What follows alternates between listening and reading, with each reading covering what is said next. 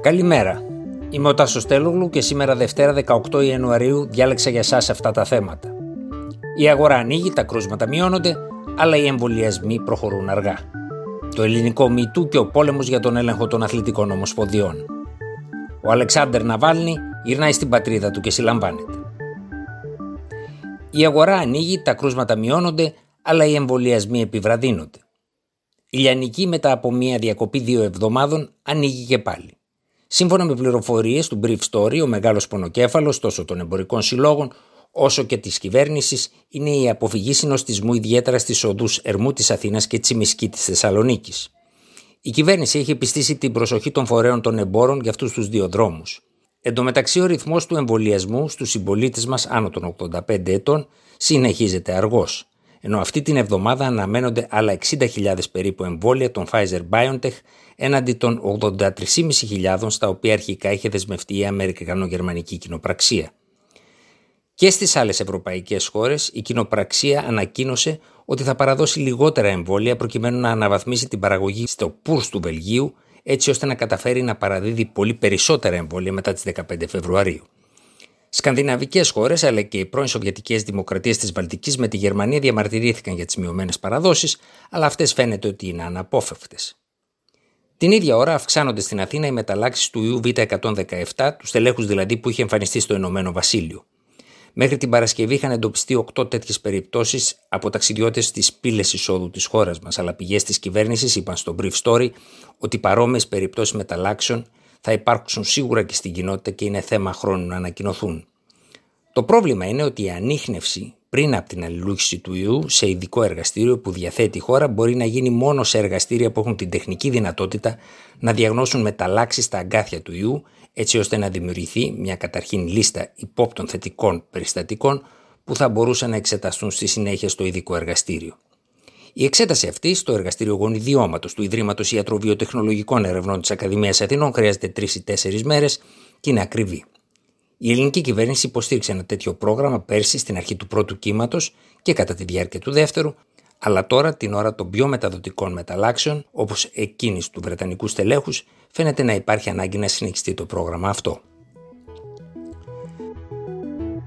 Με ρυθμό χιονοστιβάδα αυξάνονται οι καταγγελίες στα μέσα κοινωνικής δικτύωσης για επιθέσεις σεξουαλικής κακοποίησης τα προηγούμενα χρόνια στη χώρα μας. Οι καταγγελίες αφορούν γυναίκες από κάθε κοινωνική γωνιά, κάθε προέλευση. Πρώην αθλήτριες, τις οποίες άπλωσαν τα χέρια τους κατ' επανάληψη γιατροί, ειδικά στην Κολυμπητική Ομοσπονδία, καθηγητές πανεπιστημίου, άνδρες απλά με κάποια εξουσία. Η καθηγήτρια Ιστορίας σε μεγάλο σχολείο της Αθήνας, η Αγγελική Κανελακοπούλου για παράδειγμα, καταγγέλει με ανάρτησή της στο Facebook πως μεγάλο όνομα της ελληνόφωνης αρχαιολογίας, στα 60 του προσπάθησε να της επιτεθεί πριν από χρόνια έξω από τουαλέτα, ενώ ήταν φοιτήτρια και τον βοηθούσε με μια συμφοιτήτριά της σε ένα σκαφί. Ο τύπος αυτός είχε μάθει, γράφει Κανελακοπούλου, να του κάθονται φοιτήτριες και νεαρές αρχαιολόγοι και να τις βοηθά μετά να κάνουν το διδακτορικό και τις δημοσιεύσεις τους. Σύμφωνα με πληροφορίες του Brief Story, η Κανελακοπούλου πλήρωσε την άρνησή της με περικοπή κατά 50% της υποτροφίας της που εξαρτάται από το συγκεκριμένο πανεπιστημιακό. Εν τω μεταξύ, η Ελληνική Ολυμπιακή Επιτροπή παρέπεμψε στο πειθαρχικό της τον φερόμενο δράση του βιασμού της Σοφίας Μπεκατόρου.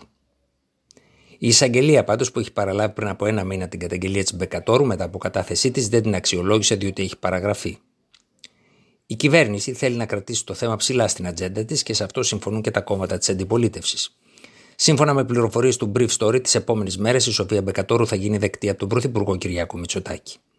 Η διαδικτυακή της καταγγελία έγινε στα πλαίσια σεμιναρίου της Γενικής Γραμματείας Αθλητισμού και χρηματοδοτείται από την Ευρωπαϊκή Ένωση στο πλαίσιο ενός προγράμματος ευαισθητοποίησης νέων αθλητών για επιθέσεις εναντίον τους από ανθρώπους με εξουσία σε ομοσπονδίες και ομάδες.